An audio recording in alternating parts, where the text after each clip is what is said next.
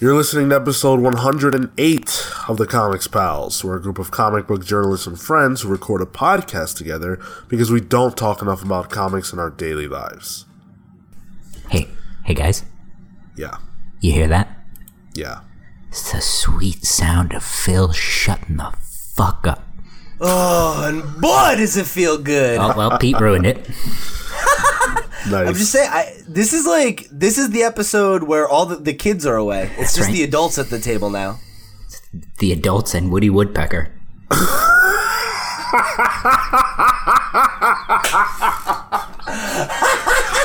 wow. Oh boy. Cale with the early zinger. Man. Is anyone surprised? Yeah, that was amazing. Uh boy, all right, well, we are the Comics Pals. Uh we are happy I to be we're with you fucking this starting. morning. I don't know. Uh, yeah, what else do we do? We're here. I got a mic I in front guess of me. this is the show now. Yep. Uh, it's uh, it's obviously a rough one because uh, as of this week, uh, Stan Lee died. Um, he died. It's Saturday for us. Uh, he died on Monday, so you know we've had a lot of time to think about this and uh, and everything else, and we're gonna talk about that a lot later in the show. So um, you know, if you haven't already been inundated with the news and everything, uh, you're going to want to stick around. We've got a lot of things we're going to talk about in relation to him, but we're also going to have some fun. It's the Comics Pals, it's what we do, so it's not going to be all depressing, um, especially because Stan had such a great life. There's a lot to celebrate and not just mourn over, so don't, don't worry too much. Um, and Phil and Marco aren't here, so that's enough reason to celebrate in and of itself. I mean, yeah, Marco's not so much of a, a bother. He, you can put him in the corner with a toy or something. He's okay. But Phil just a little chatterbox, man. Let, let, let me ask you a real talk question, okay? You guys ever like, is it ever like two in the morning and you're on your computer or your Facebook Messenger and you get about seven messages in a row from Uh, dog, Phil? dog, I live in Europe. Yes, that happens to me every night.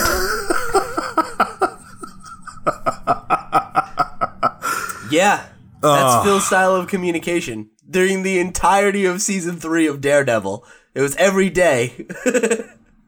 I just get a And, short but it's like, hey, it's like, hey, guys, this episode of Daredevil, amazing. Wow. I can't wait to talk about it with you all.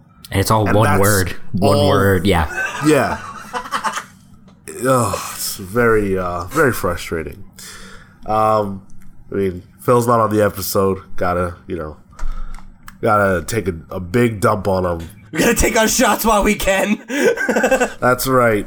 That's what we do here on the Comics Pals. Uh, what we also do is we do really good podcasting. So Hang on, shut up. yeah, You know Oh, that I was um, I was. Oh my god! I was. you know that um, Phil Phil is that vine of the kid who's running around the pool and the mom goes, "Hey, what do you got?" and he goes, "A knife." That's what Phil is. That is what Phil is, uh, and we love him for it. Sometimes, Well, like, like we we like him for it. well, All right, fine. I love Phil well. in the way that I'm that I'm legally required to. I don't even know how to respond to that. Uh, so I'm going to go into my spiel. Uh, we are all over the internet. We are uh, on SoundCloud and Apple Podcasts and all those other podcast hosting platforms. So go check us out. We are at the Comics Pals wherever your social media is sold. You can write to us at thecomicspals at gmail.com. And last but not least, if you're on YouTube and watching this, thank you very much. Uh, you can make sure to leave us a comment, drop us a like, subscribe to the channel, and share this video with your friends to let them know that we're out here and you like what we do. All of those things are free to do, and they help us out a lot more than they cost you. So uh, please do help us out. Um, we've got some good content coming down the pipe. Uh, we've got the Infidel uh, book club that we that we put out uh, recently, and we've got the Pride of Baghdad book club that is coming out the last Friday of this month. So after you've eaten all the food in the world, you can sit down with a full belly and read a book about hungry lions uh, and feel bad about yourself. So be sure to And you What an and, and you, and you, pitch. you will if you listen to that episode. So yeah. If you're not already feeling some food guilt, uh, read this book that'll make you feel bad. Yeah. so be sure to check that out. You've got some time left to go pick that book up if you want to read along with us. But even if you don't, you'll want to hear our thoughts. So there's that. Uh, and uh, that's about it. That's about it. We've got a lot of good stuff that's come out recently. So go check all that jazz out. Let's do some pals pulls. Uh, so from Cale, we've got Crimson Lotus number one. yeah, so this is a uh, a Lobster Johnson spinoff. Um, it's following the um, I guess I guess the origin story of his arch nemesis. Um, so it's got it's got to do with Lobster Johnson. So I'm fucking in. Cool. That's very, very cool. Um, Lobster Johnson. Man, I've heard so much about that, but I don't know anything about it. Isn't that's the book that's the fictional book in the universe of Hellboy, right? Yeah, so he he's sort of a, a noir uh, superhero in the Hellboy universe, uh, but he he he's similar to um, like the Shadow in ours in that he he has had like multiple uh, film versions of himself, and there were you know '60s comics about him in the style of like So he's like a big character yeah, back in the yeah, day. yeah. Um, and the the the the comics, the the graphic novels uh, are the adventures of Lobster Johnson. It's not like Oh. not the the fake ones, but the the the real ones. The real adventures Yeah, yeah. of the guy that has fake books about him in this other book. These are these are the the canonical adventures of Lobster Johnson. and this so this is a spin-off of that spin-off. Yep. Damn.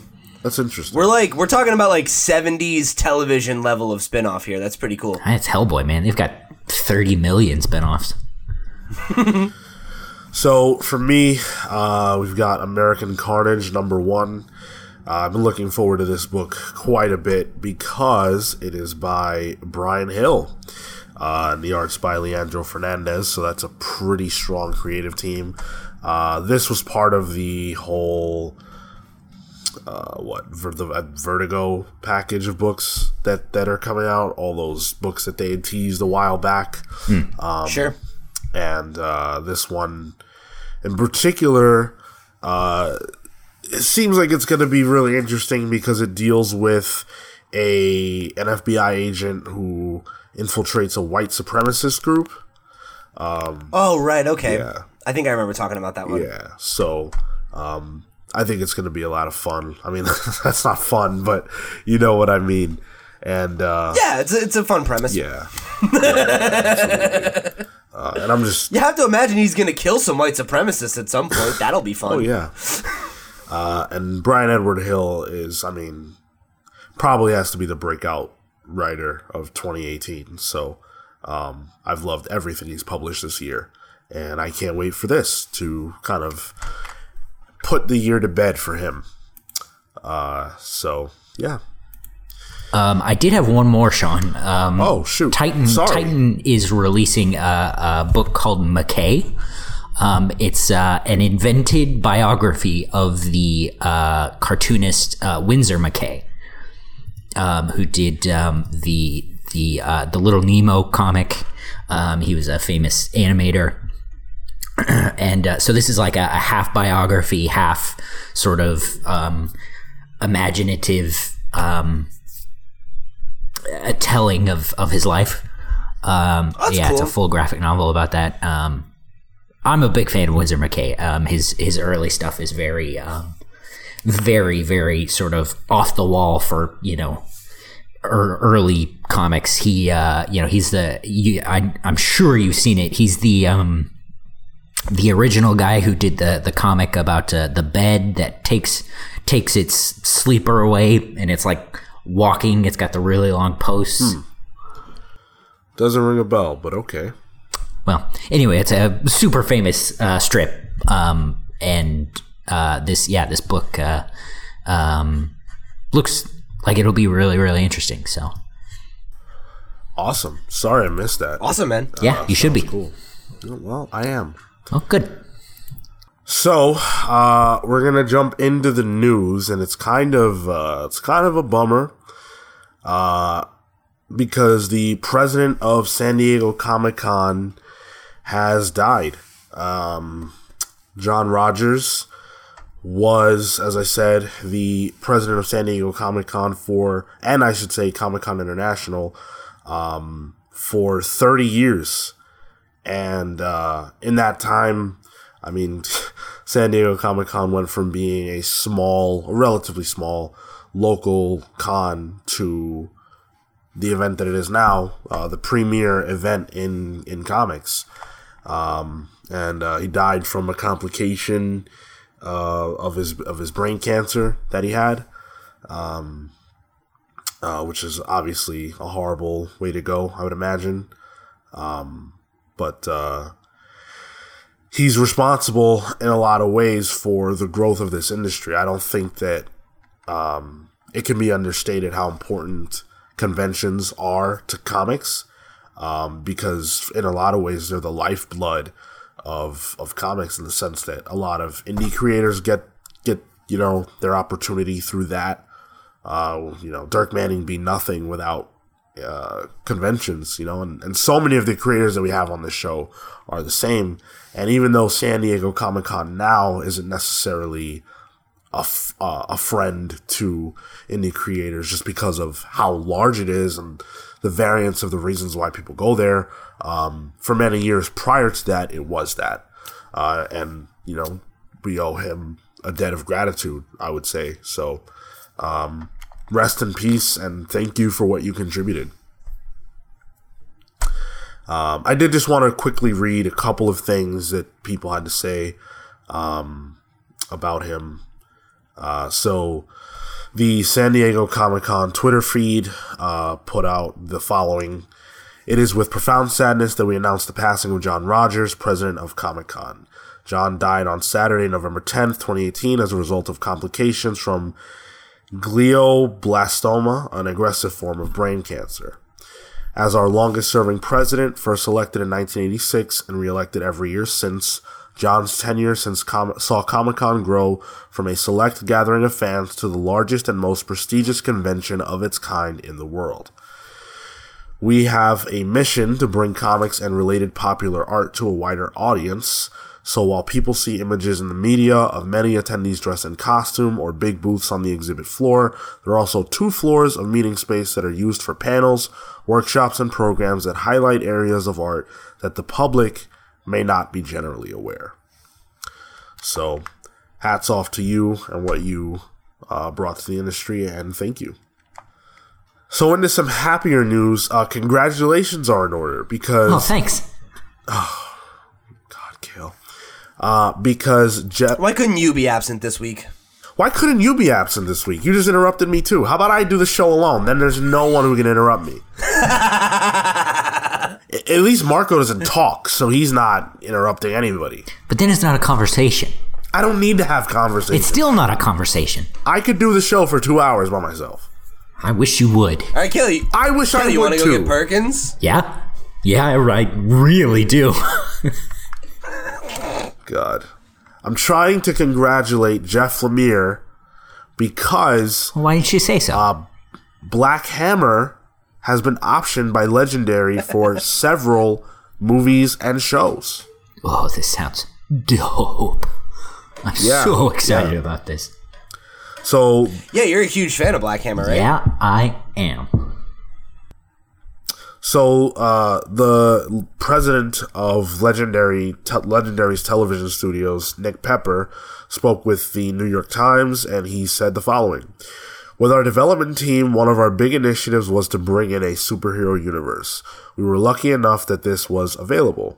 So not the not the most enthusiastic of quotes ever, but uh, Yeah, right. Like we were really excited to to bring a superhero property to our slate of films, and you know what? This is a superhero property. it, it was available. Fuck, It doesn't matter. Just give it. Yes, throw money at it. They're superheroes. Fine. They got capes. Great. I love capes. Guy's got a hammer. Thor's got a hammer. Kids like hammers. Uh, I don't even know if it has hammers. Does it have hammers, Cale? Oh, it's that's the whole point of the book. Yeah, it's the great big hammer. Oh, okay, good. It's called Black Hammer. So, uh, in addition to that, Black Hammer, I mean, uh, it's going to be made into multiple products, um, even within comics. He said it's not just one book, it's a whole universe with multiple books, and it will be multiple projects for film and television. He goes on to say, Black Hammer is my love letter to superhero comics as an indie comic. So uh, that's that's very very cool. And Lemire's had a great year because Gideon Falls was also uh, it's also being adapted, and then Sweet Tooth was announced as being adapted uh, Did- for Hulu. Ascender did too, didn't it? A uh, while back. Descender. I don't think it's like that got picked up before the first issue had even come Yeah. out, but I don't know like how actively in development it, it is. You know. Yeah. But either way, I mean, like, my man is optioning stuff left and right. So, to Sean's point, like, that's a really good. Rolling in those Benjamins. Yeah, I mean, if, if even if even one of these things pans out, he's gonna become a very wealthy person, you know, and like, good for him, you know, like he's a talent, and uh, it'll be interesting to see what he does. You know, as he is maybe able to get his hands in more mediums or have more money to fund more projects that are, you know, um, close to his chest. he's he's really an interesting figure because I wouldn't say that he ever really. Uh, I wouldn't say that he blew up in superhero comics in the in the sense that like I wouldn't say that he had a an overwhelmingly big hit in that space. Yeah, Uh, I'd agree. with he's really he's really done all his work in the indies, and that's cool. yeah, it fe- it felt like for a while that um, his his superhero writing it, it was good, but it wasn't terrific.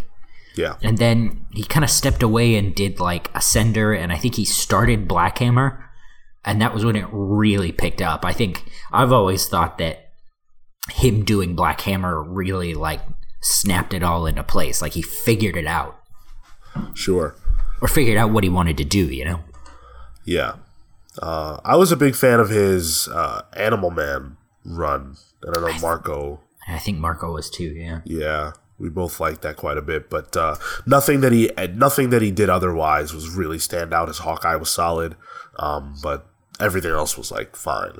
Uh, so it, it's just it's just a really interesting case of a guy who didn't need the superhero comics genre to make his career happen, Yeah, and that's not typical.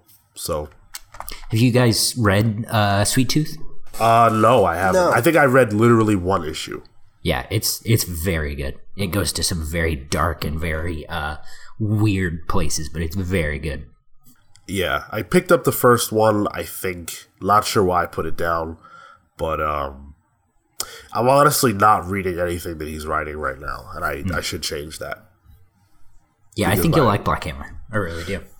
Right, by all accounts, that's really good, and um, Descender, right? I haven't So- uh, I haven't I haven't gotten to bite into the spin-offs yet, but I'm I'm really looking forward to uh, the Sherlock Frankenstein trade and the uh, uh, what is it, Doctor Doctor Star and the something something of tomorrow.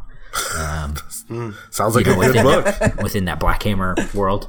So yeah, yeah. I you have always like made it sound like a book that I'd be really interested in, and I I only read the first I want to say two arcs of Descender, um, back when it was fresh, and uh, and I, I liked it a lot. So I I, I definitely I think I want to give Black Hammer a shot as well. Um, and the fact that there's like a lot of offshoot. Does he do all the offshoots himself Yeah. too? Or okay, because that that is really attractive to me.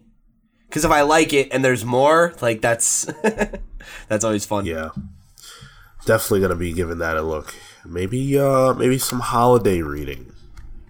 We'll see. Yeah, that could be good.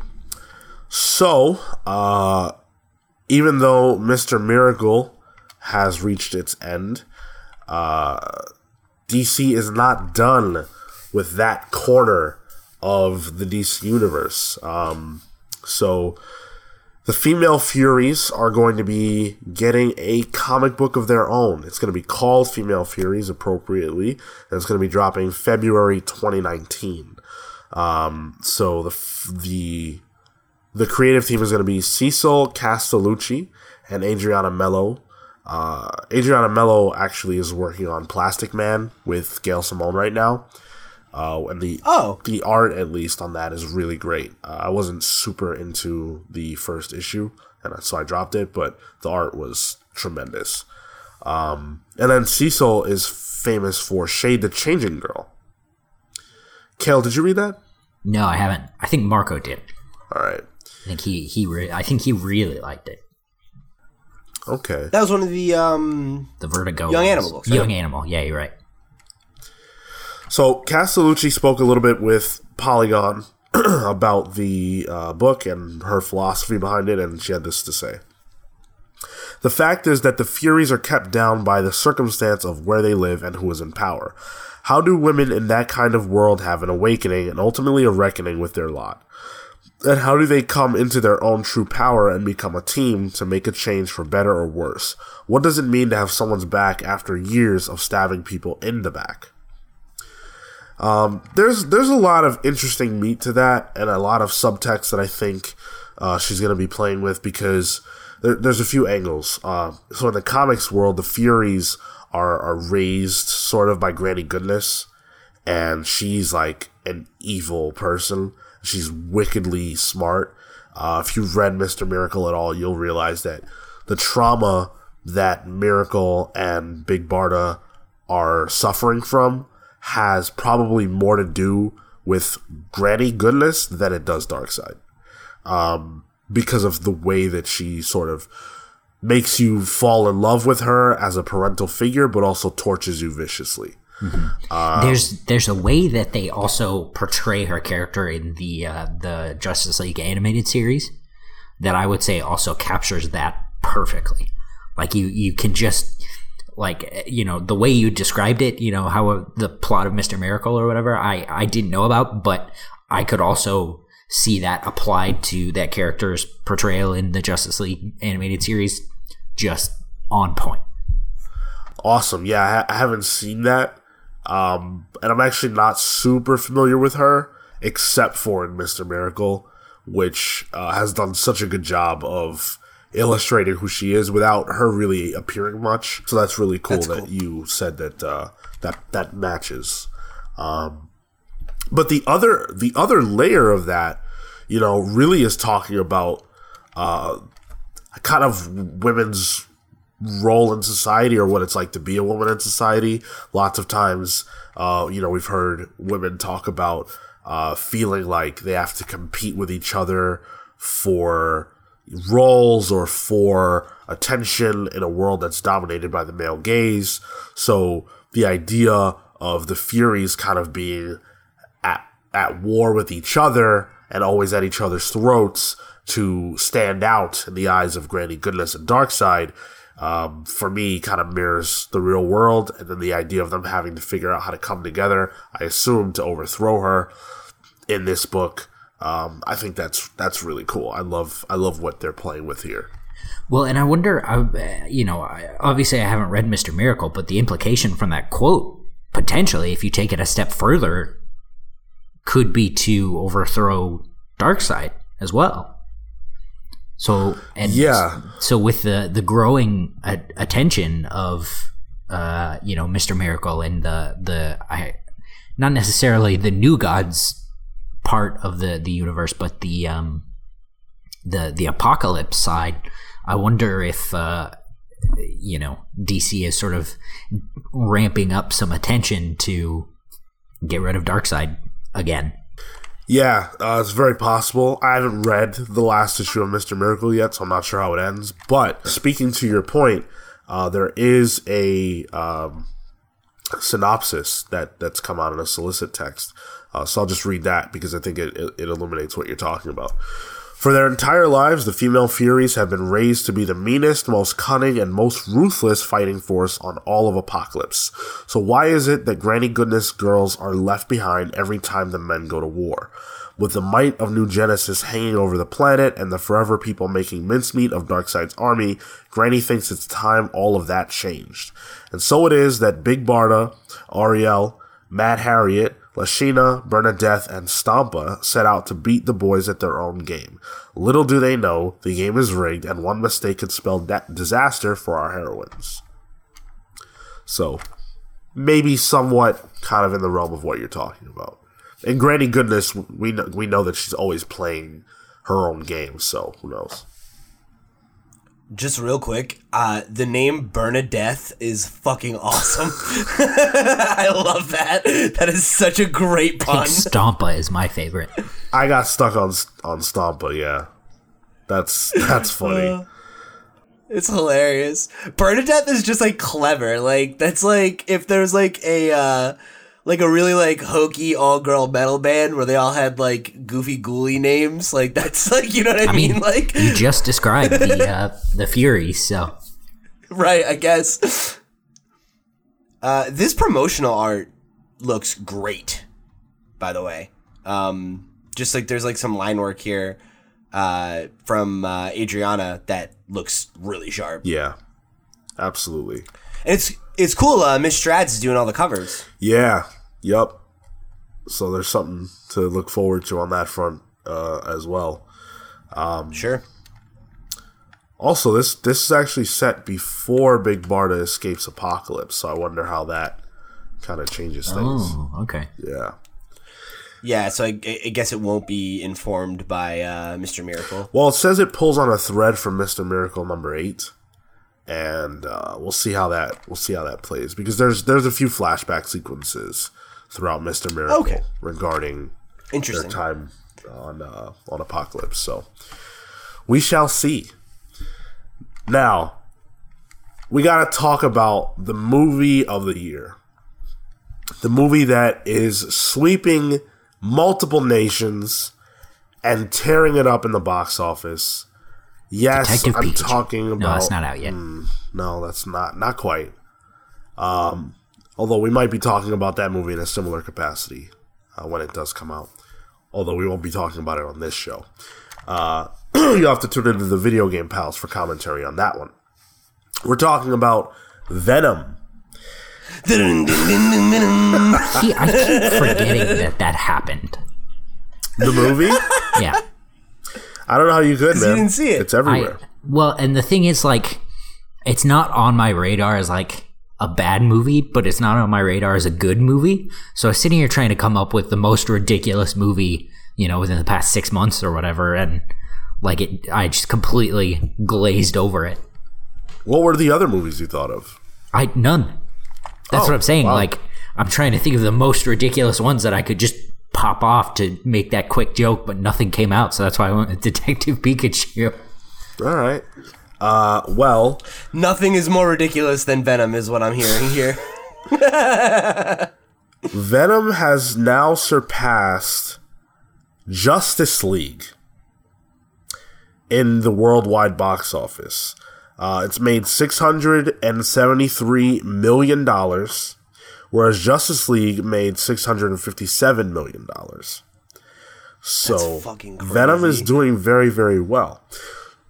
And not only is it doing well, but Sony is is Sony is uh setting Venom up to try to win Academy Awards for Best Picture of the Year. It is nominating Tom Hardy and Riz Ahmed for Best Actor. Michelle Williams for Best Actress. This this one really killed me. Uh Best Supporting Actor Woody Harrelson Sony, are you kidding me? Woody me? Harrelson was in the movie for three seconds. it was the it was the end credits Is there nobody else in the movie? Like, just those four people? Oh my god! Uh, Venom, the the song for best original song, and uh, All right, that one, that one, I'll give you. yeah, and Ruben Fleischer for best director. Get out of here, All, man. all it takes is a nomination. You put that in front of, you know, the Academy Award nominated Venom. I mean, that that'll draw attention. Suicide Squad's doing it. this movie. This movie is a juggernaut. You just can't stop it, man. No, you can't. It's gonna win all the awards. It's gonna win every single one. By the way, uh, that that's that's actually not true. None of that is true. Uh, Sony's not actually trying to do that. It's a it's a it's a parody account on Twitter that you know. You're trolling Yeah, I me. told you. What? hold on, hold on. See Uh, that that hold on, hey, speaks. Peach, uh, shut up a second. you Sean- shut up a second, Cale. Did you fall for a parody account? You Did brought you that fall to for the a show. parody account? You're the one telling the news. I I thought it would be fun to portray it as real. I think thou doth protest too much. I didn't protest. I just said I thought it'd be fun to bring it up as real. I don't know. Pete? I don't know about you, Cale. Well, fair. but I the whole thing is I think it illustrates the fact that Venom taught me that I I should believe that anything is possible. You know? I had no faith in this movie and look at it. Look at me now. I'm it's making a fool of me. So to think that they would nominate it for best picture, who's to say, man? Who's Well, to it's say? it's within the realm of possibility because fucking Suicide Squad got an Oscar. I, Yeah. I mean, when you think about it, in terms of box office, Venom has to be one of the best performing films of the year. Because you've I, got I don't even know what came out this year. This year's been so long. it has been a long year, man. You're not kidding. I'm ready for the end. It's finally almost over. Yeah. So, uh, Venom's still tearing it up. Congratulations. somehow. the if you man, if you had told me that a Venom movie, and even before I knew the details of it, right, where I was like getting pissy, like if you had told me at any point in my life that a Venom movie would make more money than a Justice League movie, I would have, I would have fucking, I would have slapped you in the face. You know, like there's no way that I would have ever thought that was possible. In my wildest dreams And Here we are in 2018. and here and here we are. Venom beat out a movie in which Batman, Superman, and Wonder Woman were the main characters. Wild. It's depressing, is what it is. It's wild, dude. Like this is a this is a fucked up timeline. Yeah, I don't even think it says that much about Venom, to be honest. I think it says more about Justice League. Yeah, for sure. like how badly they fumbled that ball. Yeah, you talk about a botch. That's a that's a that's a billion dollar uh, bag that they just left on the table. It's like Yeah. when I saw that opening scene with Superman, I could have just walked out then. I mean, at least like, yeah, with the fucked up mouth, Oh yeah, the mouth. I could have I could have walked out then and have known that the rest of the movie was going to be garbage. And Venom, you know what? Venom didn't even have that. That's true. See, it's funny because the difference is like Venom and Justice League were very similar experiences for me. Like I remember seeing Justice League with Phil.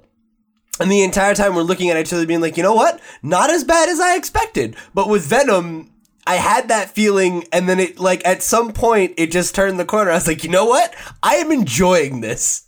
And like I never quite got there with Justice League, but Didn't you guys go drunk? yeah. we we got drunk before we watched Justice League for sure. Some of us had to drive, couldn't go drunk. Had to be tragically sober. I watched Venom Stone Cold Sober and enjoyed it. Yeah, that was a good time. I enjoyed Venom. Uh, I never thought I would say that seriously. I really didn't think that I was gonna like it. I was just trolling, but it's a good movie. I mean, it's not a good movie. But fucking No, here it's are. not. It's not a good movie, but it's a very enjoyable movie. yeah. And apparently, there's a difference.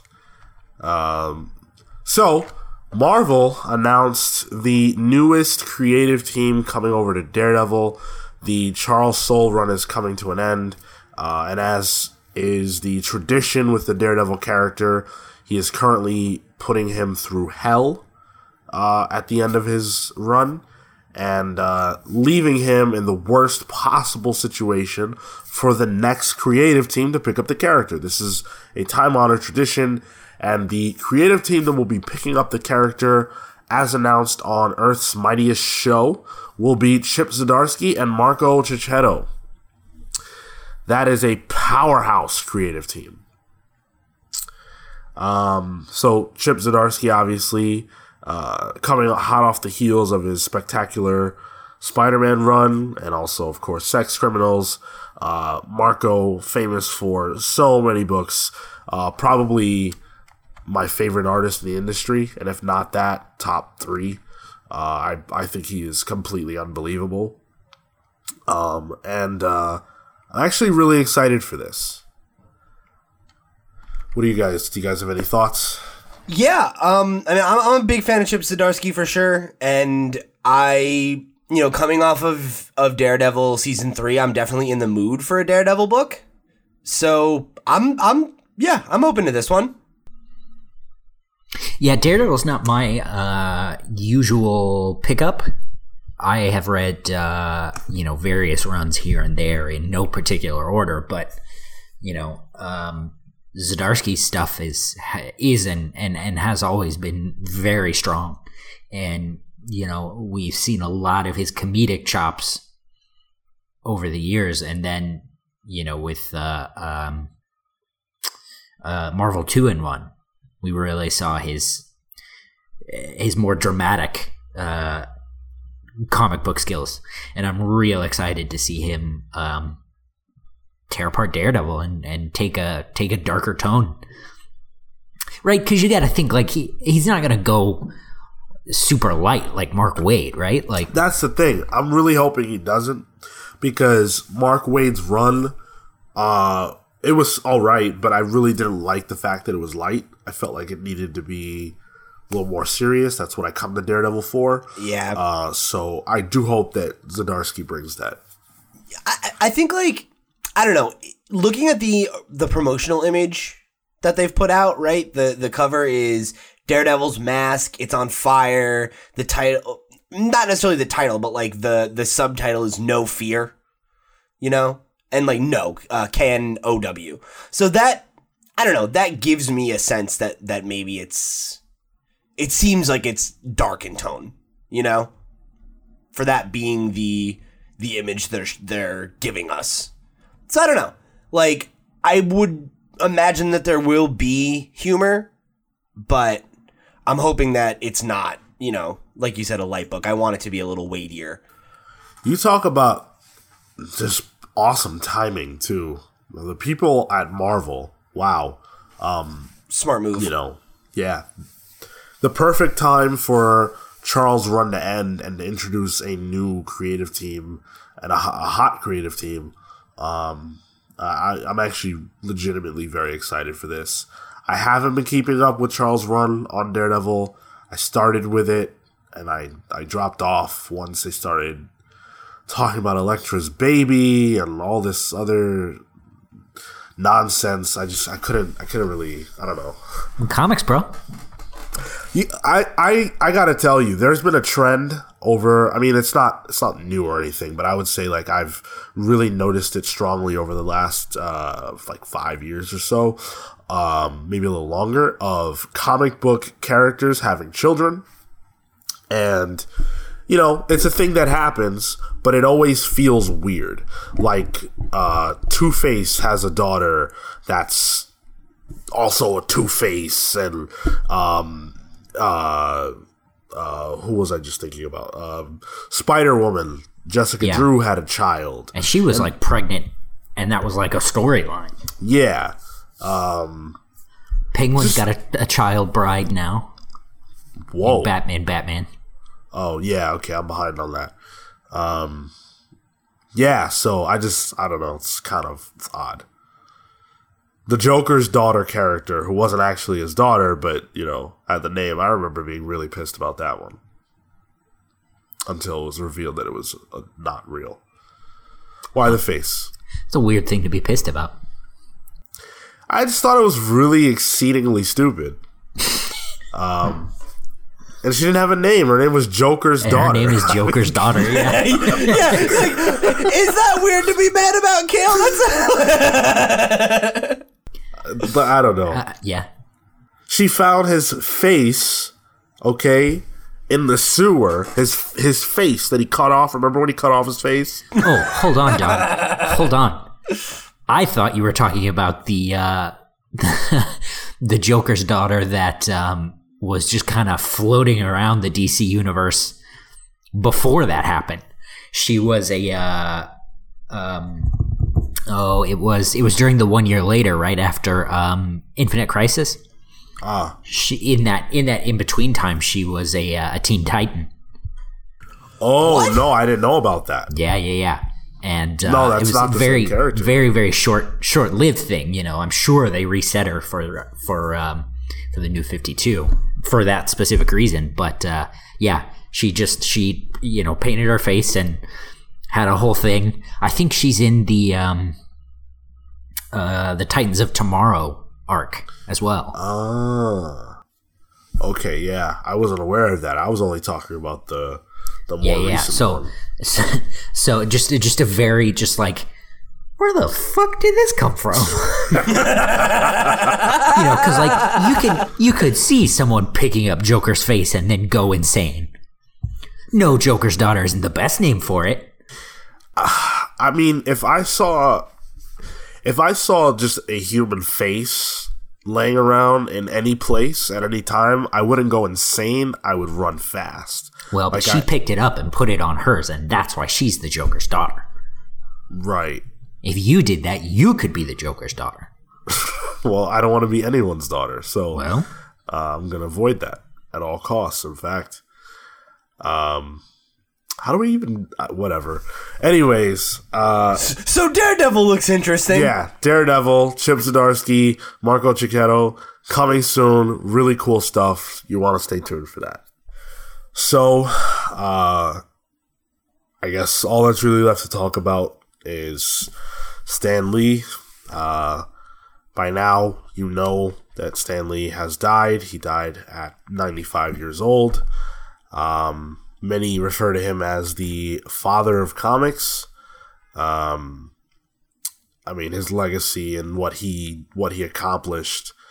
Um, it's it's uh, it's it's astronomical, right? Um, I've I've talked to a lot of people this week who, you know, I'm I'm their comic book friend or whatever, and they're like, "Hey, Stan Lee died. It's so sad," and uh, I'm like, "Yeah, it is."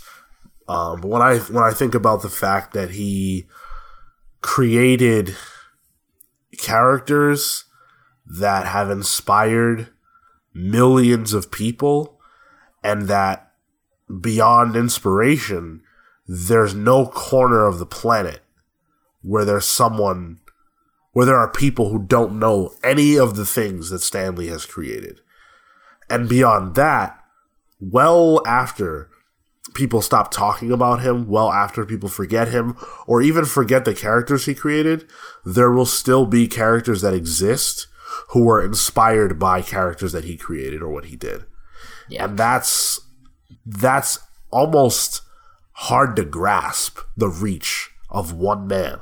Granted, you know, lots of people also helped and worked with him and created alongside him, but you understand what I mean when I say one Yeah. man. Yeah. Right, because we're here to talk about that one man. And and specifically his contributions. Um and we can we can get into that aspect of of his legacy, but you know, I think that what what you're saying is is true and it's it's true about Stan in a way that is true about so few creators.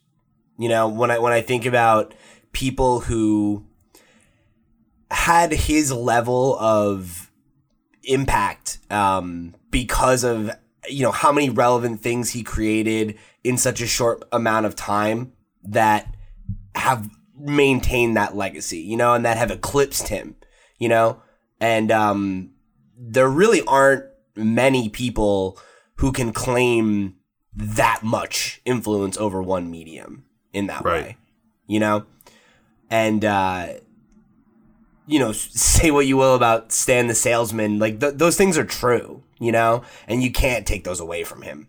Uh, like when when it comes to when you think of Marvel, you know, m- most of those properties, like his his fingerprints are all over them, you know, and even some of the characters that he didn't create, like Captain America, probably wouldn't be relevant if it wasn't for the fact that Stan was a fan of the character, you know, um, and you know, I think something that he really doesn't get enough credit for sometimes uh, is the humanization of superheroes.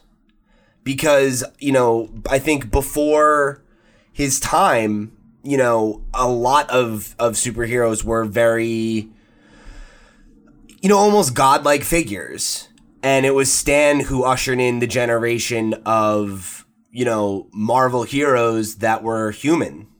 You know, like your Fantastic Fours, you know, like your X Men, like your Spider Man, you know, like those characters had a vulnerability that characters like Superman and Batman didn't at the time. And that is something that changed the way superheroes were written and thought about and that that is something that I think like even to your point Sean, right? Beyond the characters he created, it's the way he told stories and the the people that they inspired that is really his legacy. Yeah, absolutely. Um, and a lot of people, like, there have been so, so, so many stories that have come out uh, over the past week about the kind of man he was. Um, and uh, they've been really, like, I, I guess I didn't really know that much about him, right? Like, we all know the Excelsior and we know about, like, the the personality that he is, but The um, character. Yeah, exactly. Uh, there were a few stories that that really stuck with me, and I wanted to uh, share one of those real quick. This one comes from Gail Simone, um, and uh, so so I'll just I'll just read her words here.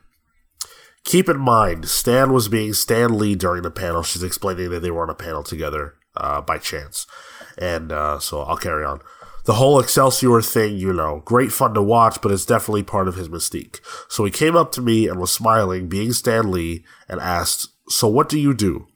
I blushed and stammered a bit and said, Oh, I'm just a writer.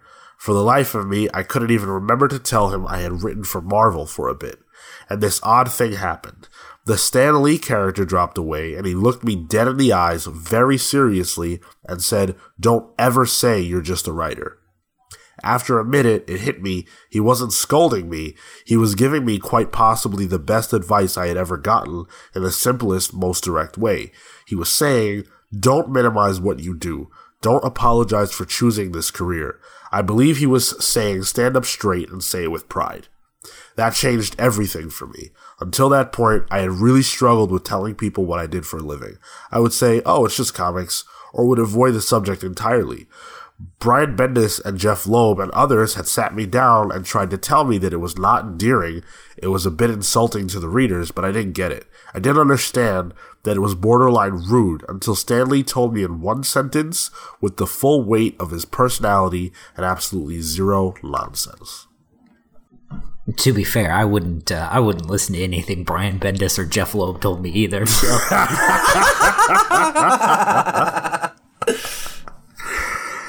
um, I, I think it just it just illustrates for me, um, and, and a few other of the quotes that uh, that I've seen in the commentary. It illustrates for me that he really gave a damn. He really cared about comics. He cared about comics. He cared about superheroes, and it meant something to him uh, that was very significant.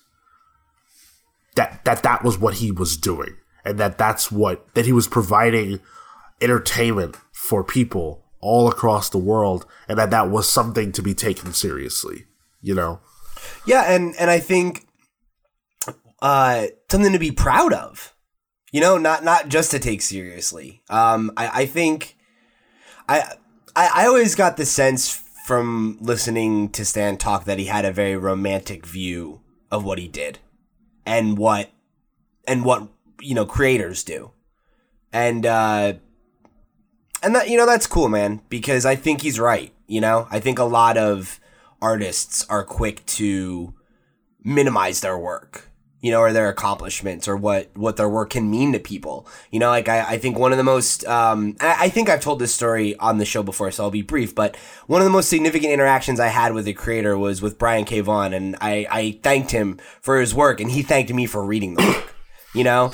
And I think a lot of creators have that mentality. And I think that's, it's good to be modest, but I think what Stan was, what it seems like he was saying to Gail, right, is that like, what, what you do is important to a lot of people. And, you know, that's not a thing that you should be uh, embarrassed about or even like blase about. Like, you know, um, the fact that you have achieved what you've achieved, that you've gotten this far, that your work is, that you have the privilege to have a platform where you can talk to the audience is, is a gift. And I think he always looked at it that way, you know, and I think he definitely seemed like a person who really had a, uh, you know, like a, I think a really healthy relationship with his audience because he, I think he took the love that we gave him and he mirrored it back. Mm. Yeah, a lot of the, um, or se- at least several of the accounts I've seen over the past few days are are uh, creators and, and fans who have said, "Oh, thank you so much for you know blah blah blah," and you know in and most of it is just in passing because how do you get a moment with Stan Lee? It's very rare. But in that moment, he'll look back and he'll go, I did that for you. And that's it. and uh, that, yeah, that's very profound. Yeah, uh, and, and, to the point that you guys are making, uh, there was a video released by the Real Stan Lee Twitter account, uh, and it's a it's a video that's uh, that that's only coming out now. It's a posthumous video of him speaking about um, what it's like to have fans and how much it means to him to have fans. And uh, this this video definitely caught me, really, really impacted me because he speaks about f- the idea of, of having fans and the idea of people loving you who don't know you and supporting you who don't know you. Um, and, and by know, I mean have like a personal relationship with um, and and how crazy that is, but also how cool it is. And um, I guess I had never really thought about it in the way that he speaks on it, and I I just thought it was cool that he had that he that that it meant so much to him, you know. Yeah, I cuz I you know, I think something that I've always been a little uncomfortable with is I think a lot of people characterize cuz like again, right? Like Stan was not a perfect person, you know? Um, but I think a lot of people kind of characterize the character as being phony, and I don't. I don't think that's true. You know, I think Stan was a salesman, and you know he definitely put on a character for his audience because he was a performer. Um, but I I always got the sense that his that it was genuine. You know, because I think something we said a lot, right, was like Stan has been rich for a long time. Like he didn't need to keep going to conventions and doing all that shit when he was in his 90s, you know? Like he did it cuz he loved it. Um and you know, I think you know, I I think he had a really special relationship with his audience, you know, and with the the world that he had uh a big hand in in crafting, you know? And I think like that is something that um a, a lot of people with that level of involvement don't they don't get that involved, you know, like they have a complicated relationship with their creations or with their level of fame or or you know like notoriety and stuff like that. And I think I I always admired the way that um that Stan behaved. You know, that even though he was this larger than life figure, he was the person who took the time to stop and meet the fans, you know, and, and do something that for him is, like you said, kind of a moment in passing, but for that creator, that kid, that whoever was a moment that really mattered to them, you know? And, uh, and he went out of his way to, I think, to do that. And that's something he didn't have to do. And a lot of his contemporaries didn't do you know, and a lot of people, uh, you know, who are relevant now still don't do. So, what was what was your guys' experience with learning that Stan had died and your your emotional reaction? How how how did you guys process this whole thing? Uh, so I I was at work when I got the news, and uh, it, I was um, in my office to train somebody. So it was like I couldn't even like really think about it, you know, until several hours later. And, um, you know, it, it really, I don't feel like I really truly processed it until you, uh, the video that you're referencing, I saw that last night and I listened to it and I cried, you know, and, uh, I really did, um, you know, I, I, had a moment there because it, it really did hit me. And, um, you know, I think I, I said it, my, my initial kind of like social media reaction to it was that, you know, like I, I have the feeling that like I owe Stan a debt, you know, that I could never repay because of the things that he, uh, gave us, you know, but I think like specifically for me, like it was, it's Spider-Man, you know, and it's like that is a character who's had a profound impact on my life, um, through, you know, the darkest times in my life.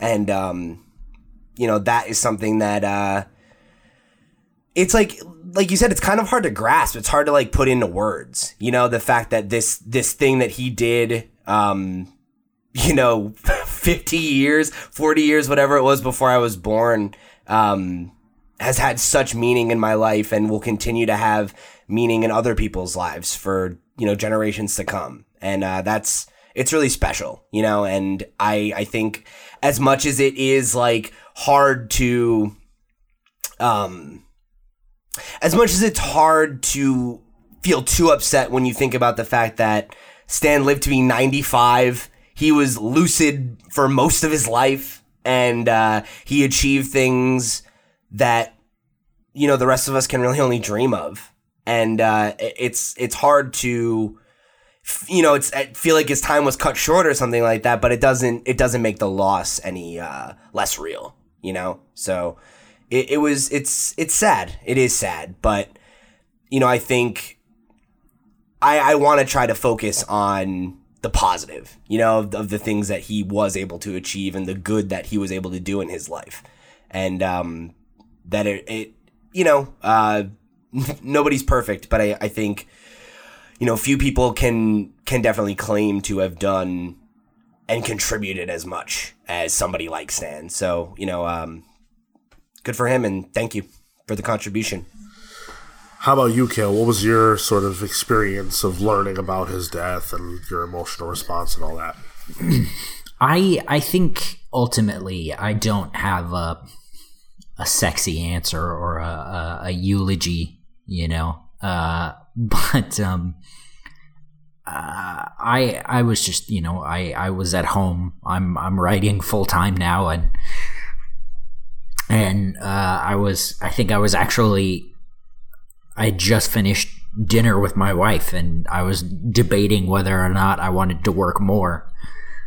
and when I saw the news, I went, I think I'm going to work more.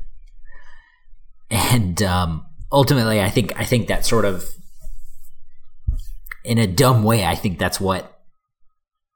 I don't know, not what he would have done necessarily. I like I don't want to say that, but I think it felt like the right thing to do. What he would have wanted you to do, probably. Yeah, you know. Yeah. Um, I yeah I I I'm still processing a lot of feelings I have because you know a lot of a lot of the more negative business aspects of of the the way Marvel Comics came up and and the way a lot of his uh, collaborations, you know, uh, ended up going. Um, sort of it, it, it bothers me a lot. But uh, you know, ultimately, I I I, I would like to uh, focus on on the work and focus on on celebrating uh, what I'm what I am truly learning is is a genuine part of his personality. Yeah. Yeah, absolutely. Um I uh I I guess I don't know.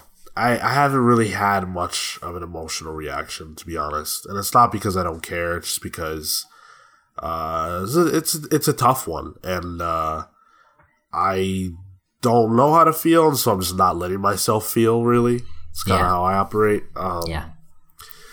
uh, but I did I did definitely feel a lot last last night when I was you know gathering uh, information and accounts yesterday and I, I it was the Stan Lee video that we talked about the uh, the one from his Twitter page and then it was also a video that um, that Marvel put out um, that just kind of remembered him and that that really touched me because um, the video early on, there's a moment where he's talking about, um, it's just like I don't know, like a pilot type of thing, and he's just talking about um, what what he wants the video to be, and there's a way that he speaks that just comes across as I don't know, so genuine, and like I just feel when I hear him talk in these in both of these videos, I just feel the passion that he has, like oozing out of his body. Even in, in this video, uh, which is from the, the footage is from 1968, um, and then and then in the, the Twitter video, which is from you know this year, I, I, I guess. Um, with both of those, you just it's the same passion that comes out of him, and that's not that's not common. That's that's not common.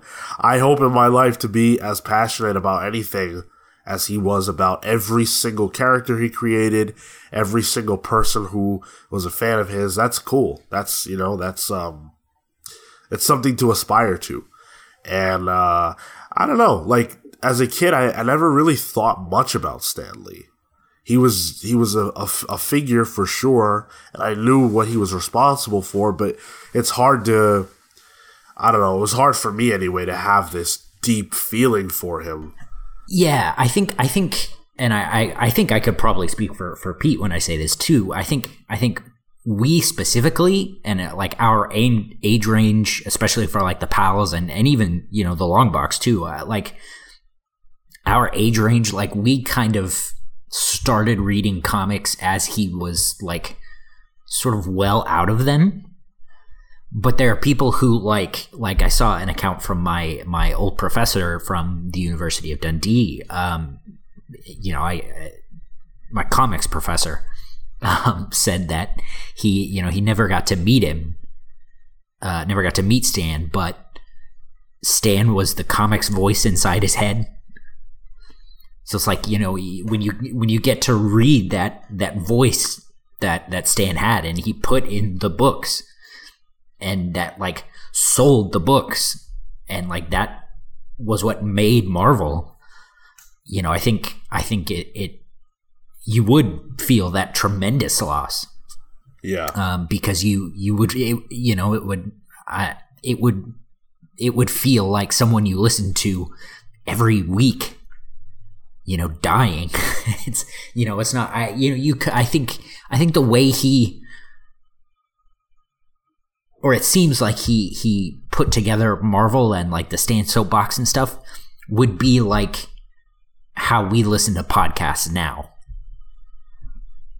you know it would be like someone you have in your head and you're listening to and who you perceive as as a friend or or you know uh, someone that you listen to um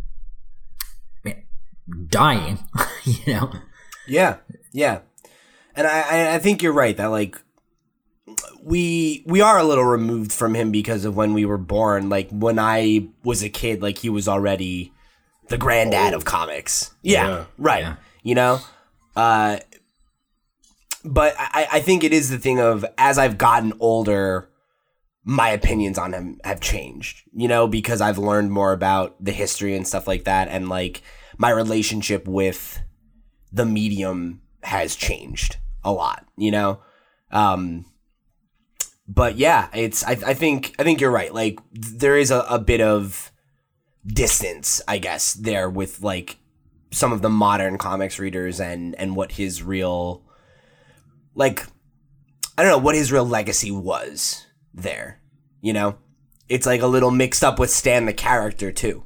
Yeah, and I think I think it like it, it, you know in my case I think I think it can get easily overshadowed by you know the the like the the credit argument and you know the the relationships he it has come out that he's you know had with his his collaborators or you know the the gritty nasty business stuff that he did or felt he had to do whatever the case may be yeah, and, and I think I think that's the the reality, right? Is and this is something that I know I've said on all of our programs is that I think that's the problem with how we look at real people as figures sometimes, you know, that like the reality is that, you know, Stan was not a totally good or totally bad person. You know, no one is.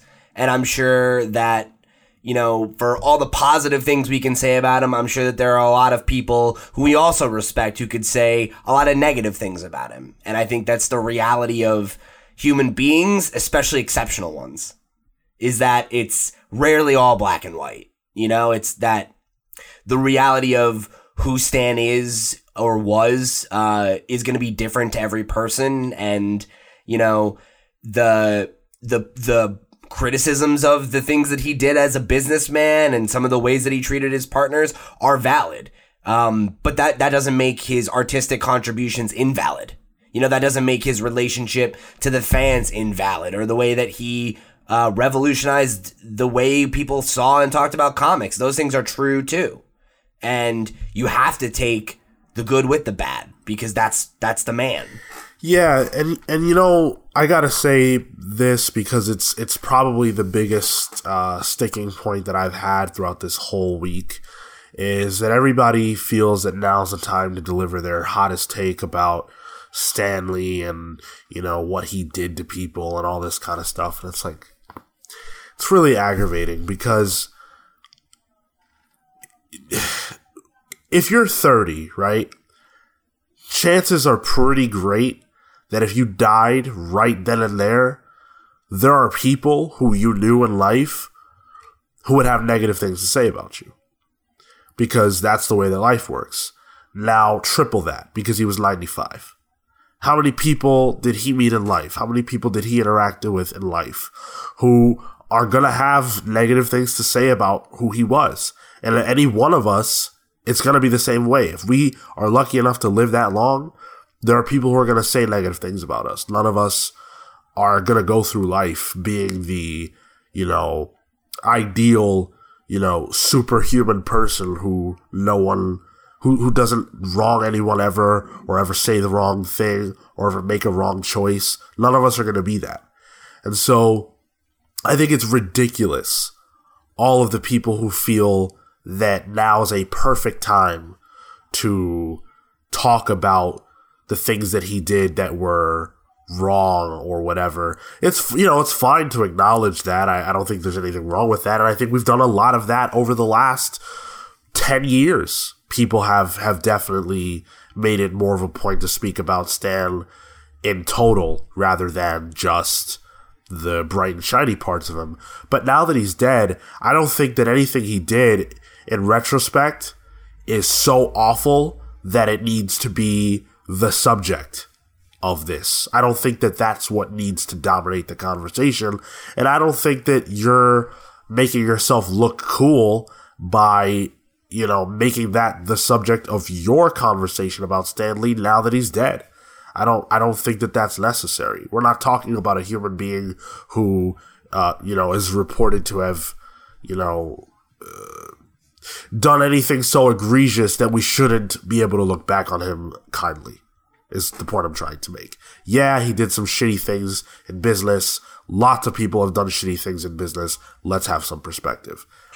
And and realistically, man, like I think anybody who who's like been part of a creative project, like at some point, like sometimes creative relationships break down, you know, and like like that kind of thing happens. And you know, I think it's it's also easy to characterize Stan as the, you know, oh, well he screwed everybody over because he was rich and he didn't he took he didn't share credit, right? Well, it's also like realistically too, Stan Lee has also always been a public figure who like built on his celebrity. Like Jack Kirby was famously a recluse after the end of his career, and it's like there there's a, there's an argument to be made that like the blame doesn't always fall on squarely on him for why his collaborators didn't always get enough um, attention because like Stan is famous and like the casual person knows who he is. And like that's part of why his celebrity has eclipsed so many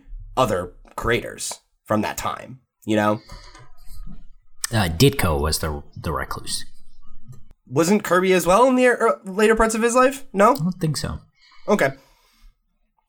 Um, but yeah, either way, um, I think it's it it's too easy for people to want to paint him as this holy good grandfatherly figure that was perfect and gifted us all these superheroes and it's just as disingenuous to you know portray him as like a crook. Sure, but I don't think that I don't think that in a time where he's now dead, uh, that it's it's now high time to go and talk about what a complicated man he was. You don't know how complicated of a man he was. You don't know what a crook he was. No, no, there are very few people that are talking about those things that know anything about what they're talking about.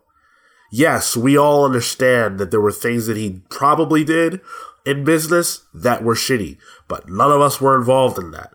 And I don't understand why there is this grand need on the part of uh, the Twitter world to, uh, you know, There it is.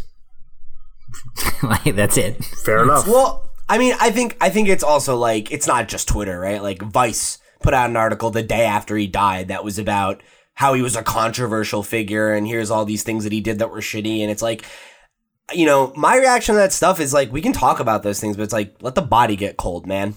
You know? Yeah. It's disrespectful. on this podcast, we have talked about Stan Lee many times. And uh, when the whole crap was going on with Keya Morgan and, you know, some of the allegations, we talked a lot about Stan Lee And we talked a lot about his life. And we talked a lot about the, the controversial, if you want to use that word, stuff about him. But now that he's dead, I don't see that, I don't feel the need to rehash those things. I, re- I really just don't by all accounts, personally, he was a great guy. And I would rather focus on that. And I would rather focus on what he did uh, and, and the ways in which he enriched my life and the world at large, because that's big stuff. And the, the, the interpersonal relationships in business, business relationships fall apart for a million different reasons that the average person is not going to know. That's just the way it works. Uh, so we, we we're talking about a lot of the ways that people have spoken negatively about Stan, and uh, one of the people who spoke very negatively uh, is actually Bill Maher. Uh, Bill Maher had some really disrespectful things to say about Stan Lee and about comic books at large. And so I'm going to read them. I understand that this may frustrate some people, but I want to give a full account of what the week has been like and, and all the things that have been said, and this is a part of it. So here we go. The guy who created Spider Man and the Hulk has died, and America is in mourning. Deep, deep mourning for a man who inspired millions to, I don't know, watch a movie, I guess. Someone on Reddit posted, I'm so incredibly grateful I lived in a world that included Stan Lee. Personally, I'm grateful I lived in a world that included oxygen and trees, but to each his own. Now, I have nothing against comic books. I read them now and then when I was a kid and I was all out of Hardy Boys. But the assumption everyone had back then, both the adults and the kids, was that comics were for kids, and when you grew up, you moved on to big boy books without the pictures. Uh, but then 20 years or so ago, something happened. Adults decided they didn't have to give up kid stuff, and so they pretended comic books were actually sophisticated literature. And because America has over 4,500 colleges, which means we need more professors than we have smart people, some dumb people got to be professors by writing these tit- by writing these with titles like Otherness and Heterodoxy in The Silver Surfer. And now, when adults are forced to do grown up things like buy auto insurance, they call it adulting and act like it's some giant struggle.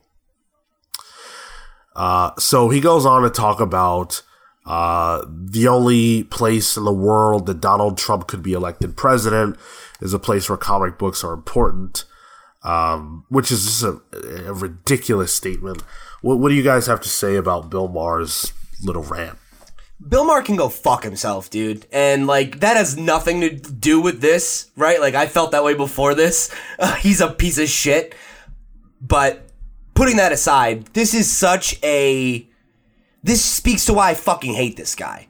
Cuz this is what he does, right? He says something shitty and gets a rise out of people so that people fucking pay attention to him.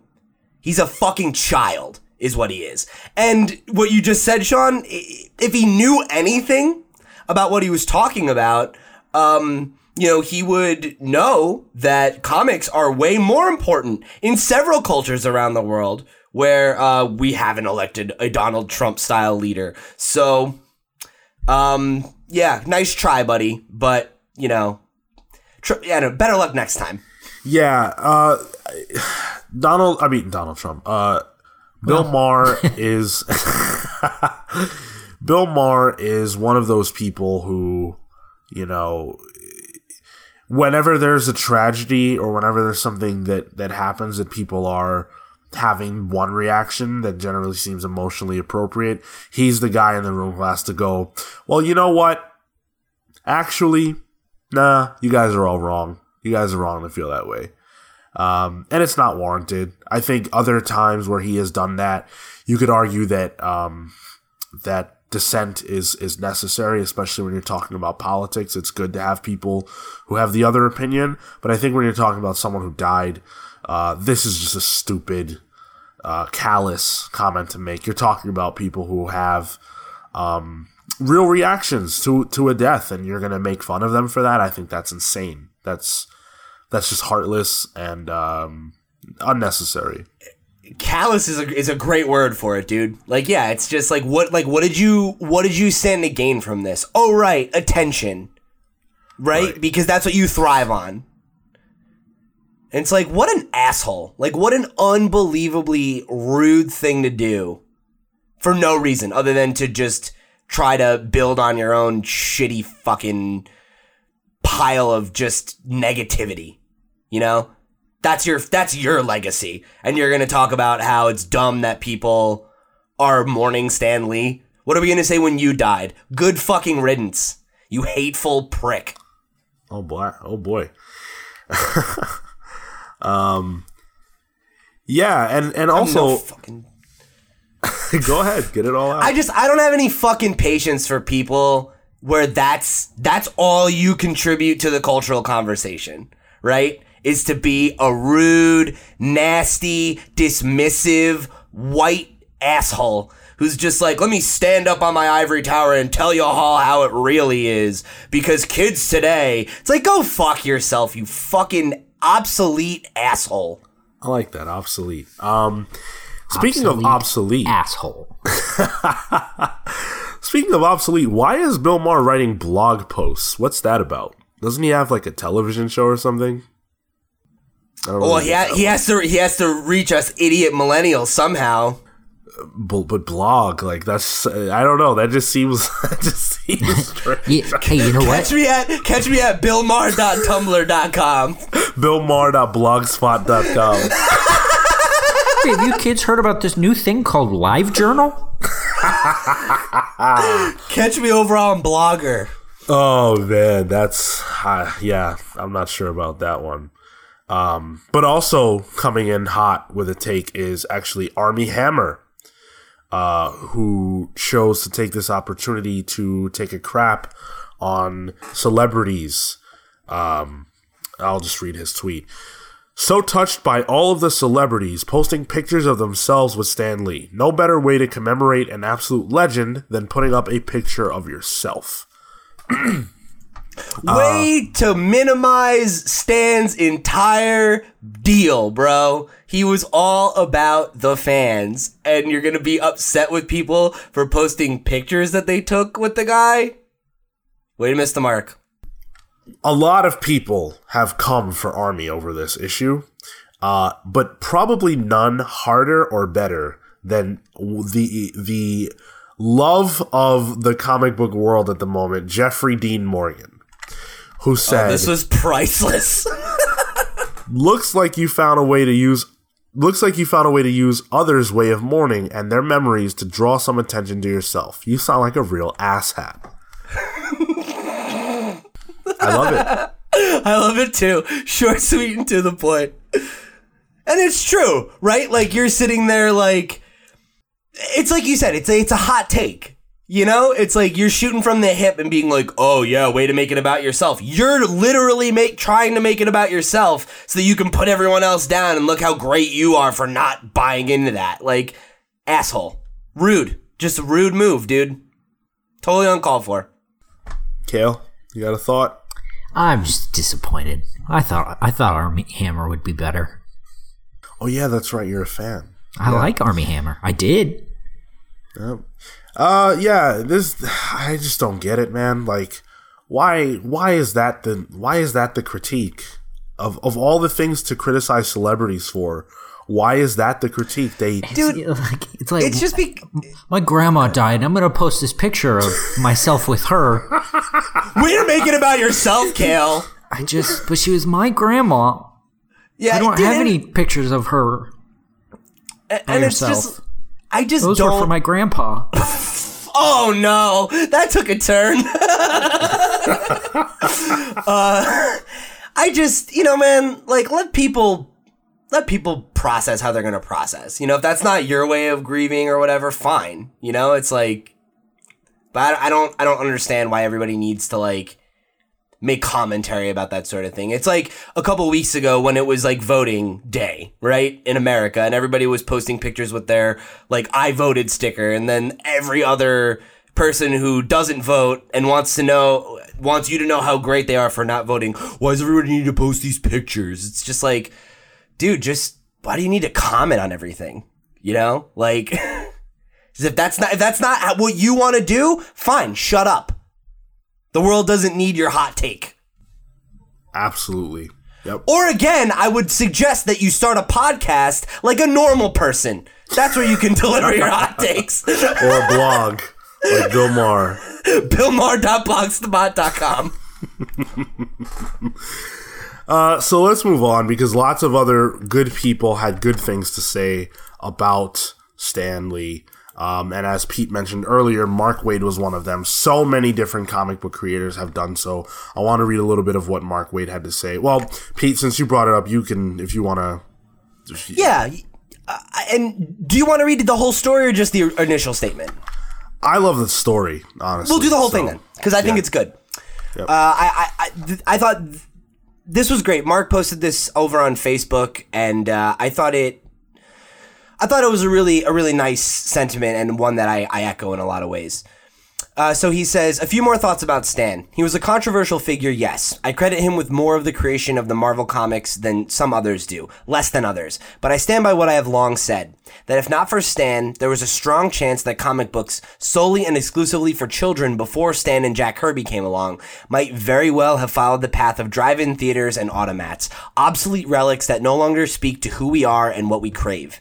His collaborators brought their share, but it was Stan the showman who went out and recruited a whole new audience of teens and college kids. It was Stan who let the world know that comics were still vital and relevant in an era where other publishers were ashamed to talk about what they did for a living. It was Stan whose bombast turned Marvel Comics from a second place publishing company into the cultural phenomenon it became. I had several meals and legitimate no showman no showmanship conversations with Stan over the past 15 years or so. When I was at Boom Studios working with him on a new line of books, I admit that I fu- fully expected him to be disinterested and let's say light in oversight. Instead, he rolled up his sleeves and got into the creative process. He wasn't there just to sell us his name. He had suggestions, offered improvements, and my hand to God throughout out little bits of wisdom that seemed obvious, but were framed in such a way that it made me rethink the way I approach storytelling. The best day, the very best day I ever had with Stan, had to do with these projects. He didn't like one of the issues and said 48 hours to press that he couldn't put his name on it.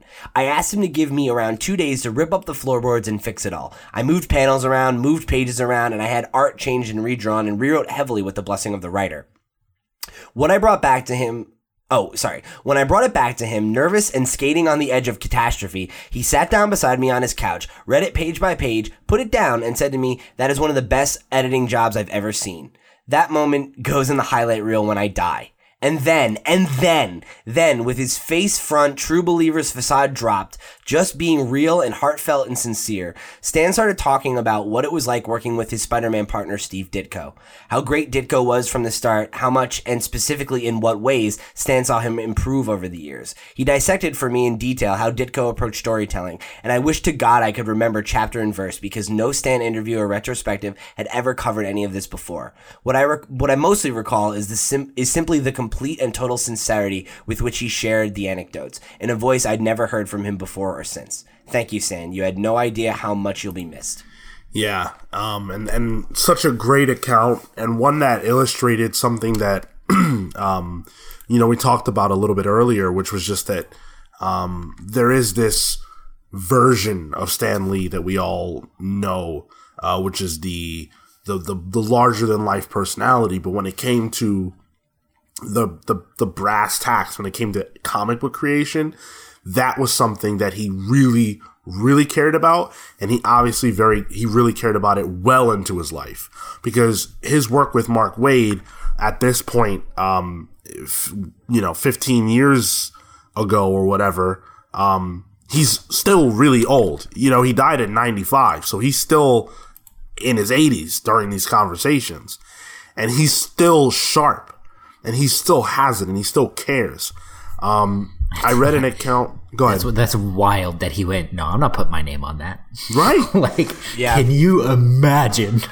I had the perspective, I'll be honest, I had the perspective of Stan as being, you know, for the last however many years, just a guy who was collecting a paycheck off his name. And that's clearly not true.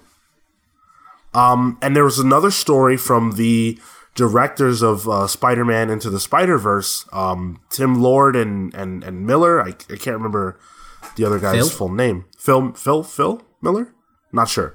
Um, but they had talked about how they got a meeting with Stan Lee.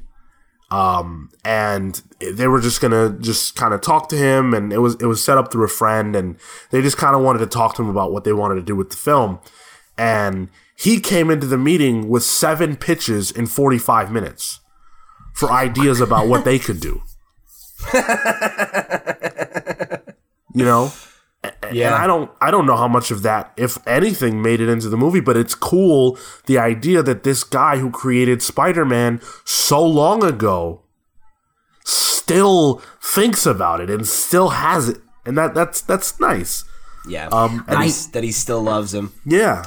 Uh, one of the one of the things I'm not to get not to get uh, you know too religious or, or whatever, uh, but there's a there's a book called um, Hicksville, and it's about who it's about a guy who stumbles across um, a town with a library of all of the the books that were never created. So so for you know for just for example like uh, Matt Fraction's like Inhumans. Like that would be in that library. Okay. So it's just it's all the stories that were almost told but never quite were. Um, I, I it's so uh, what so what I was gonna say is uh, man I I cannot wait to, to get to heaven to hear the rest of Stan Lloyd, Stan Lee Spider Man stories. Like holy shit! Yeah, man. You got to figure long after he stopped writing the character, he's got ideas. Surely. Yeah. I wonder if there's are notebooks somewhere that are just like full of them. Things that, like that out. might come out. that would be Yeah. wild. Yeah, it's possible. Um, so other other industry professionals had things to say, of course, and I just want to read a few of them, just because um, you know that's what we're doing here. Um, Jeremy Kirby, who is the grandson of uh, Jack Kirby, said Stan Lee was an icon and for many people the face of comic books. His passing brings great sadness, but I take solace in knowing that what my grandfather, Stan, and so many others like them gave us will continue to inspire both young and old across the globe. R.I.P. Stan. Uh, I, I thought that was a really cool message, uh, especially coming from uh, the grandson of, of From Jack from- Kirby. From, the Kirby estate, yeah. Yeah. Um, sadly, a lot of people took opportunity to go on that individual's Twitter page and disparage Stan Lee. Um, but you know, what are you gonna do? Fuck Uh. Yeah. Dan Slott said, "No writer or their work has ever had as profound an effect on my life as that of Stan the Man Lee. In the history of the written word, no one even comes close. His stories will live on for every generation. Never the end, always to be continued." Uh, Mitch Gerads said, My very first professional comics gig was a variant cover that Stan signed every copy of. Hell of a way to enter the industry. An industry that Stan Lee shaped into what it is today. An industry that I love. Thank you, Stan. You'll never be forgotten. Um, uh, and just a lot, a lot like that. Uh, Scott Snyder said, deeply saddened to hear about Stan Lee's passing. Out with the kids and can't do this one justice today. Was lucky enough to meet Stan early in my career. I was introduced to him as a newbie, and he said, Don't look so nervous, kid. All the good stuff is just ahead. Man, that's a good one. That's a good one. That is that's great. Yeah. What a story. and just just so many like that. So many creators thanking Stan Lee. Um, I think. Do you know Go ahead. one one that really stuck out to me um, was actually Kevin Smith's, uh, and they, I they were I have that one too. Yep. There you go. Go for it. Yeah, I mean they, they were they were actually pretty good like personal friends as well. So um, it's it's a little long, but I, I think it's really sweet. So uh, he, he his originally original eulogy is uh, with a, a picture of him, uh, Stan and and Jason Mewes um, at an event that they were you know at promoting um, one of Kevin's movies that Stan was involved in. So this is what he had to say. This is how I'll always see you, St- Stanley, as our benevolent leader and king, smiling down from your eternal throne on the generations of imaginations you fed and inspired. You were the first creator whose voice I knew before I'd actually heard it. You dreamed up some of my favorite modern myths and created characters that instilled in me a moral barometer, teaching me right from wrong and showing me it's always better to be a hero instead of a villain. Your characters represented us. Yes, they had extraordinary, extraordinary, unbelievable abilities, but they were also reflections of a world we knew, where a Spider-Man is really just a boy who wants to help. You showed me how to interact with the audience whenever you stepped on the stand, Stan's Soapbox to reach out to the readers. You showed me how to av- advocate for my field beyond the actual art itself whenever you tub thumped for comic books outside the medium. It was never enough for you to simply make a comic because you were a true salesman at heart. So you not only sold comics, you sold me on comics. So much that I built a life and a career around your dreams and ideals. When you did Mallrats with us, you not only made a lifelong fan's dream come true, you also lent me comic book credibility that I still get to spend today. And whether it was for comic book men, or yoga hosers, whenever I asked to borrow your heat again, you were always there for me with a smile. Your love story with Joan and your long happy marriage always shined as an example of what I wanted for my personal life. I long admired and emulated your kindness and patience and sense of humor when dealing with your public. Outside of my parents, you were the one adult who gave me the most useful life skills I still use today. Thank you, Stan, for making me not only the boy I was, but the man I am today. You had great power and you always used it responsibly, fostering billions of dreamers who all know your name, a name written in the stars for all time. You are not just a literary titan of comic books. You are a modern, modern day Mark Twain. I will miss you all my days, my friend and hero. Excelsior forevermore. Yeah, beautiful. Absolutely. Um and and the last one that I personally wanted to read was from Geoff Johns. Uh, and it's it's uh, very short, but I, I think it's well said. Um, and this is in quotes. And now, until we meet again, may the blessings of Asgard be showered upon you. Uh, and that's from that's a quote from Stan uh, through, through the character Balder the Brave, through you know on the Thor comic. He said, "Thank you for sharing your genius and your heart with the world, Stan." Um, so I really, I really appreciate all of the thanks that that's outpouring from, you know, all these professional people who likely wouldn't have their careers without him. Um, go ahead, Cale. I was going to say I have one one more just short uh, short story from um, from actually uh, the recently passed uh, Len Wein um, on the Nerdist comics panels um, early on, and you'll have to forgive me. It's been it's been a while since I listened to this episode, but um, Len Len on that show used to talk about you know what it was like working in the Marvel offices back then, and uh, he said uh, one of my one of my personal favorite stories is uh, one night uh, they were all there and they all had a bunch of food and uh, they were all working and and they were all just kind of bored, so they got somebody had the bright idea to start wrestling just in the office. so they uh, they took their shirts off and they just started going at it, right? Uh, filing cabinets everywhere, desk chairs. Stan comes out of his office. You know, he's got his bag over his uh, over his shoulder or whatever. And he he looks around and he goes, "What's going on out here?" Nobody really says anything. He says, "All right, have a good night," and he leaves. and that's it. That's the story. Um, but uh, yeah, I don't know. Uh, That's funny. just- yeah, those you know those early days were just it's the Wild West, and uh, you know he was the king of it. Sure. It's a true cowboy. We've we've mentioned the Stan's Soapbox a few times, uh, and um, one of the that that was a that was a a um, a thing that was in like the back of a lot of the books that um, that he wrote, and uh, just like a message to the fans or whatever. And recently, the Stan's Soapbox um, has kind of resurfaced. One of them in particular, and the reason why I bring this one up is because it shows the kind of man he was uh, with respect to how he felt about society at large and the the need for diversity uh, not necessarily as a not necessarily because it's it's good for you know the voices to be heard but because it's the right thing to do um, so he said Let's lay it, let's lay it right on the line. Bigotry and racism are among the deadliest social ills plaguing the world today. But unlike a team of costume supervillains, they can't be halted with a punch in the snoot or a zap from a ray gun. The only way to destroy them is to expose them, to reveal them for the insidious evils they really are.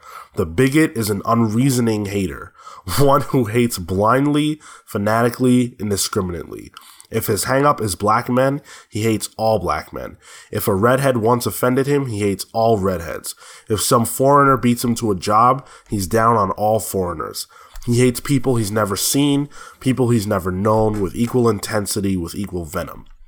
Now, we're not trying to say it's unreasonable for one human being to bug another, but although anyone has the right to dislike another individual, it's totally irrational, patently insane to condemn an entire race, to despise an entire nation, to vilify an entire religion.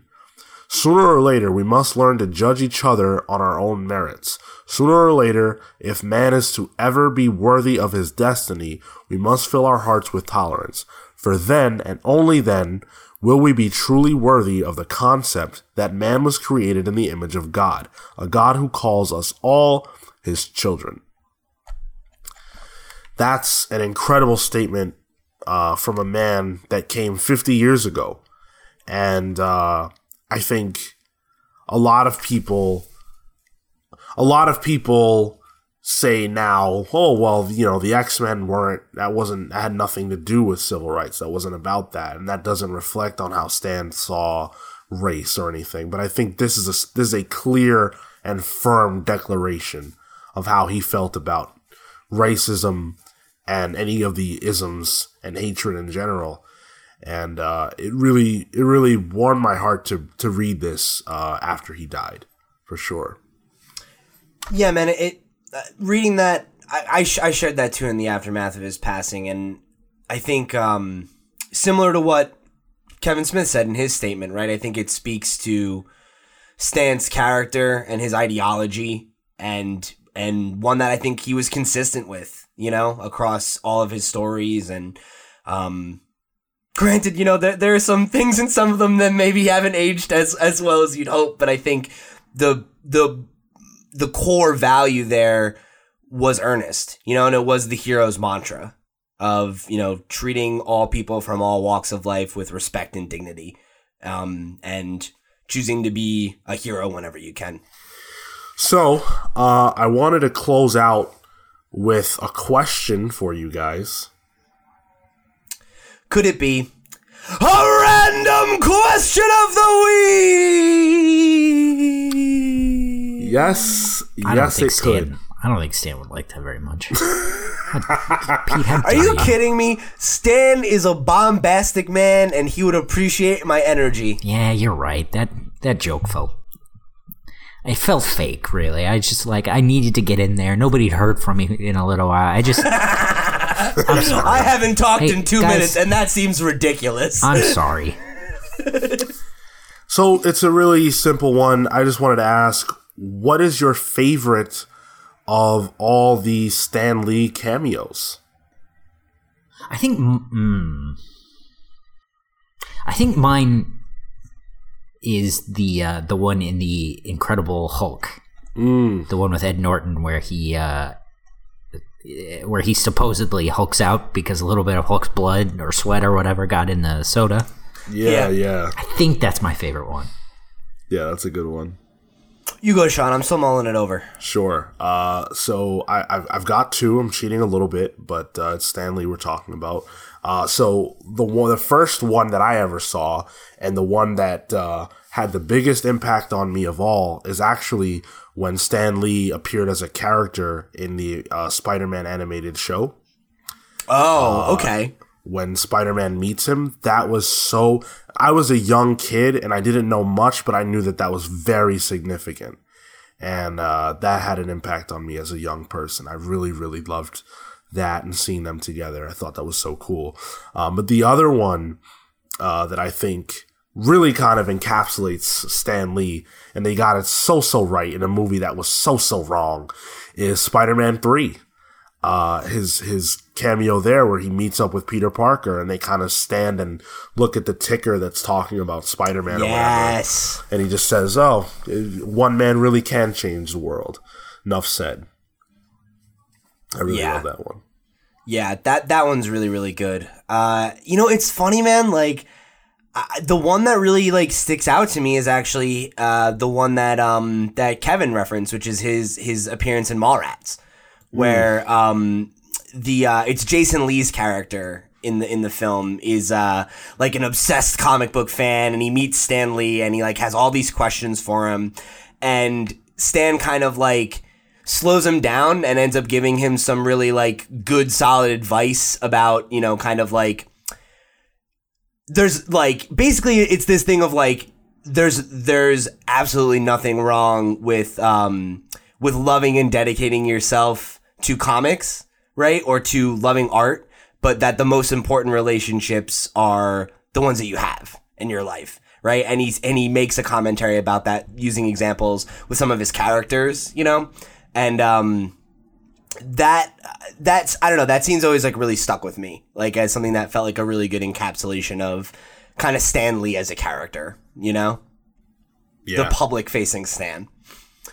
So that's that's probably the one that that sticks out to me so, uh, to close out, I just wanted to read a quote from the man himself uh, that um, that Marvel actually put up on their remembering Stan Lee article on their website, um, and it's it's the following. I used to be embarrassed because I was just a comic book writer while other people were building bridges or going on to medical careers. And then I began to realize entertainment is one of the most important things in people's lives. Without it, they might go off on the deep end.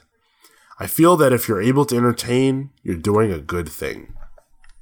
And uh, Stan, you entertained us all, and your characters will continue to entertain us all for a very, very, very long time to come. So thank you. May your memory be a blessing. Thanks, Stan.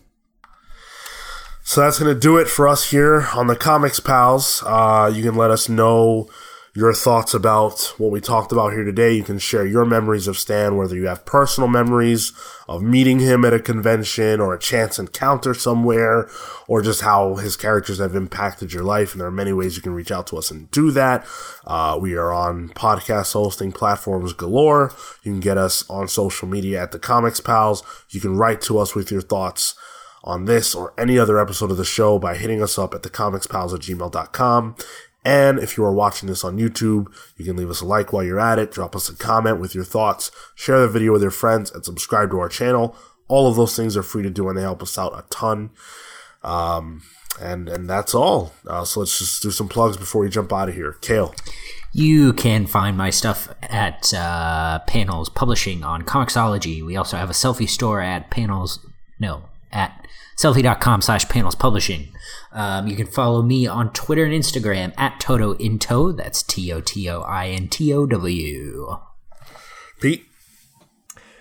All right, if you guys want to connect with me, I am at loud underscore Pete on Twitter and Instagram. You can find me on our sister show, The Video Game Pals, with Sean by my side. Uh, you can also catch me on our Let's Play show, Pals Play, Monday through Thursday, over on the Video Game Pals YouTube channel, which uh, please go check that out if you're a gamer and you haven't already. Uh, and then if you want to get some more content from me, I'm also uh, working with the team over at lootpots.com where I uh, I work on the news, I uh, do some reviews, I host their weekly podcast, The Pots Cast, which is a Nintendo fan show. So if you're interested in hearing more of me talk, there's plenty of opportunity for you to do that. Please go connect and uh, show your support, and uh, that's it. Marco is Mr. Uh, Mr. Marco Animoto, uh, I think. And uh, Phil is Cyborg Bebop, although I'm not sure why you'd want to find him anywhere. Oh, sorry. Sorry, guys. Hang on just a second. Oh, Phil's weird. That's that's weird. Phil, Phil's calling me. Um, let me uh, let me just put him up to the speaker. Let's see what he has to say. My name's Phil Casey, and you can follow me at Cyborg Bebop. That's C Y B O G O, uh, be- the Bebop to the Bebop. Okay, bye. Weird. That was not- something else. I'm not was even sure how to feel about that uh, impression you were doing. I don't know Can't what that was. Impression. That was Phil. All right. Uh, and as for me, I am at Sean Soapbox on Twitter and Instagram. Let's talk about whatever you want to talk about. With that, Comics Pal signing off. Take care, guys. See you next week.